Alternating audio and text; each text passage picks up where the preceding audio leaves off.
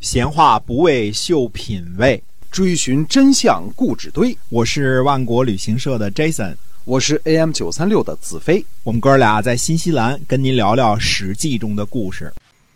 各位亲爱的听友们，大家好，欢迎您继续收听史记中的故事。我们节目呢，周一到周五都会为您更新，希望您每天都能关注。今天我们继续的书接上文。嗯，那么上回说到这个季公若啊，这个讲讲季公若是是谁啊？季公若呢和季公若的哥哥叫季公鸟啊、呃，都是季氏一支的，都是季季氏的啊。而且呢，这个是季平子的叔父级的啊、呃，只不过是庶出的而已。嗯，季公鸟呢，呃，娶的是齐国包文子的女儿，生了个儿子，这个儿子呢。即为贾某，这个艺名已经不知道了啊。这个《左传》的时候就即为贾啊。这个季公鸟呢死了之后呢，季公若呢和季公鸟的家臣叫公司展和申夜姑呢就辅佐这个家族。但是呢，这个季公鸟的这个寡妇啊叫季嗣啊，却和这个管理伙食的这个家臣呢，呃，雍仁谈私通。那么，嗯、呃，这个。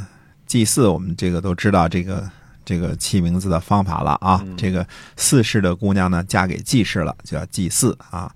那么雍人坛呢就是雍人呢就是管理伙食的伙食科科长啊，伙食科科长坛的意思，那名字叫坛，檀香的坛。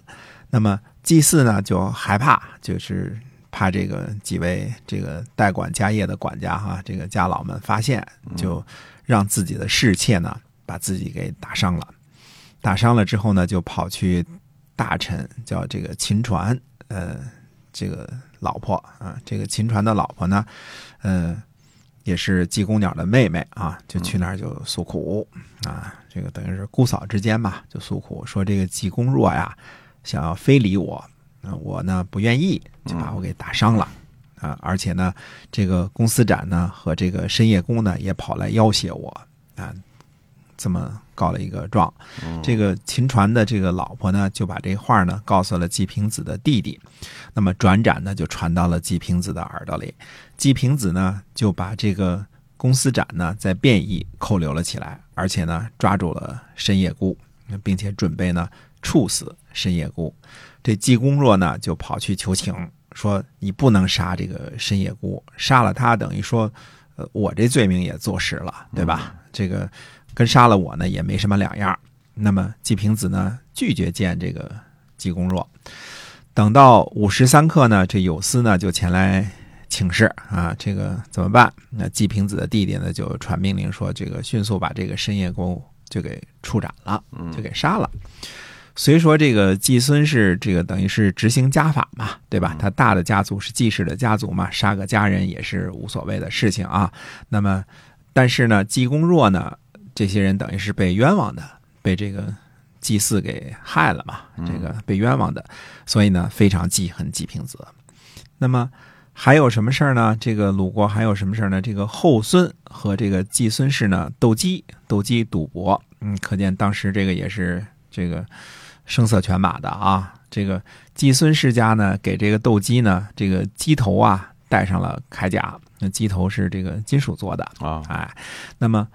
后世呢，就把自己的这个斗鸡的这个鸡爪子呢，装上了金属的套子。嗯，实际上两件都是出老千儿啊，都是属于这个范围，五十步笑百步而已。是，嗯。但是季平子呢很生气，呃，不但呢责备了这个后世，而且呢还呃在在这个扩充自己的宫室的时候啊，侵占了后世的土地。嗯嗯。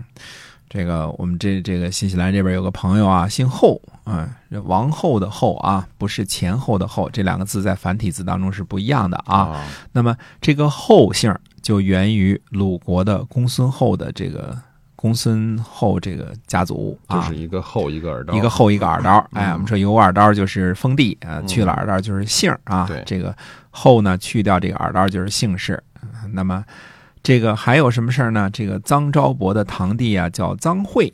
这个在臧昭伯呢出使晋国的时候呢，偷偷的呢使用这个宝龟啊，这个神龟来占卜。那、呃、这个占卜呢是什么事儿呢？说是晋中好呢，还是进谗言好。嗯，这占卜也挺神的啊。嗯、占卜的结果呢是进谗言更有利。于是呢，这个臧氏的这个长老呢去呃晋国这个看望这个臧昭伯的时候呢，臧惠呢就请求一块儿去。那么臧昭伯就问起来说家里怎么样啊？那臧惠呢都一一对答。但是问起这个妻子和这个母弟的时候呢，这臧惠呢突然这个闭口不答了。嗯，就三缄其口啊。再三询问呢就是不说，说什么都不说。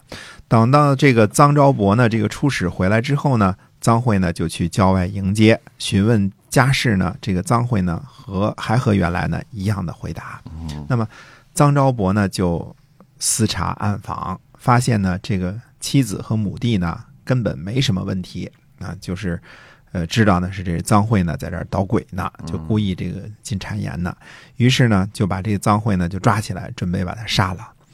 这个臧惠呢呃就挣脱了，挣脱之后呢就跑去了后室那边，在后室呢呃管理账本、呃、做会计啊。这个那么再一次呢，这个臧惠呢这个去这个季孙氏家里送账本，嗯，估计当时也有审计核查啊。在这个送账本的时候呢，臧昭伯呢就派了五个家老带着武器呢埋伏在附近。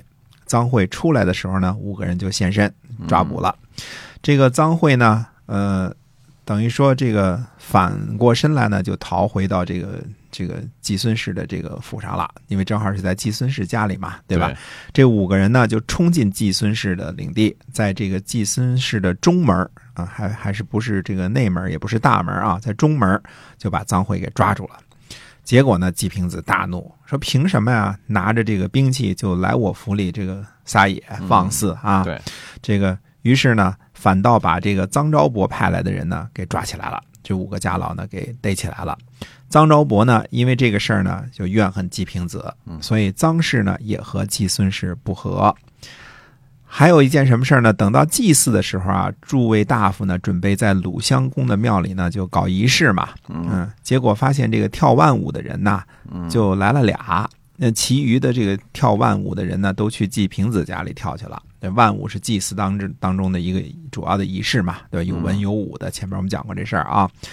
这个臧孙就说呢，说这就叫做不能够酬劳先君之妙啊、嗯！这个这个变成这个国家正式的这个仪式都没人搞了，都去季平子家里跳舞去了啊！哎，诸位大夫们呢也非常的愤恨季平子啊，嗯、这个这太不像话了。虽然你是当政，但是国家的这个仪式也没人主持，没人跳舞了，对吧？嗯、从这几件事事上，我们看出来呢，这个季平子呢其实是很骄横的，对吧？他对于同为执政大臣这个兼上卿的这个叔孙弱也是经常的这个挖坑下绊啊，呃，对于其他无权无势的这个这些大夫就更看不在眼里了，对吧？这个，那么这些个失意的大臣们会不会有什么进一步的行动呢？会不会对季平子造成什么这个有什么想法或者进行一点小动作呢？没错。那么且听下回分解。哎，是的，后边到底会怎么着？哎，希望您持续的关注我们的节目。我们会告诉您答案。好，我们今天的呃史记中的故事呢，先跟您讲到这儿，我们下期再会，再会。